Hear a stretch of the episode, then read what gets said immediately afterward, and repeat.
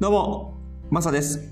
現在、ドイツ在住5年目になります。この番組は僕は海外生活からの経験をもとに、失敗談、苦労話や文化の違いなどをお届けし、海外に興味を持っていただけたり、日本との違いをしてもらえたらなという番組になります。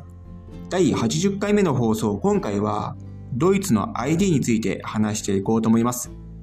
ドイツにも日本と同じように、いろいろ ID、身分証明書というものがあって、例えばパスポートであったり、運転免許証、保険証などは日本と同じようにあります。ただ、前の放送でもちょっと話したんですけども、運転免許証とかに関しては、これあくまでも運転をするためのライセンスという捉え方なので、あまり身分証明書としては扱われないケースが多いです。僕自身も、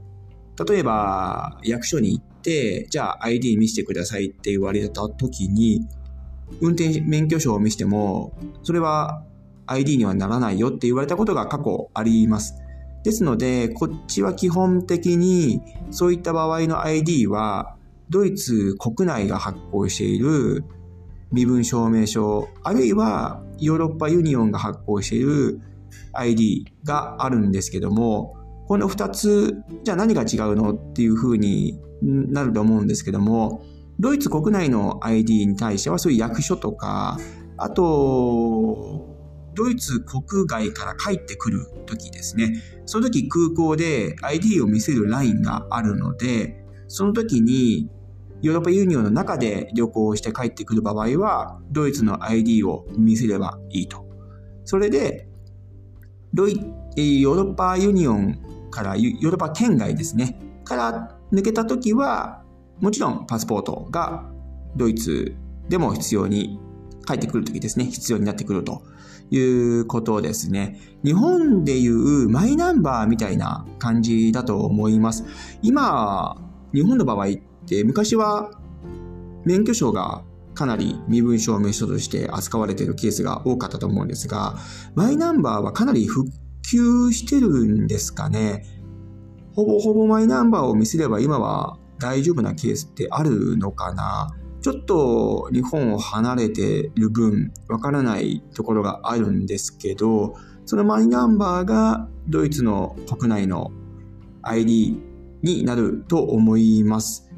はい。ですので、日本と同じようにですね、保険証とかそういったものはこっちでも発行されてるんですけども、ただそれが何か自分が身分証明書として提出するときに役所とか、そういったときは、そういったものは有効ではないってことですね。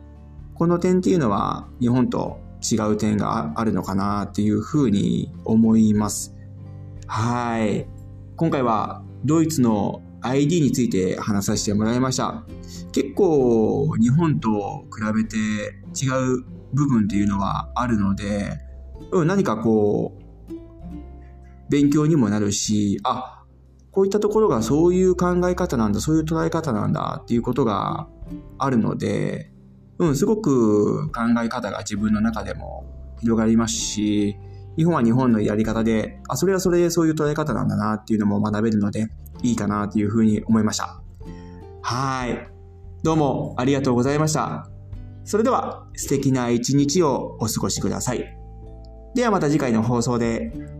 チャオ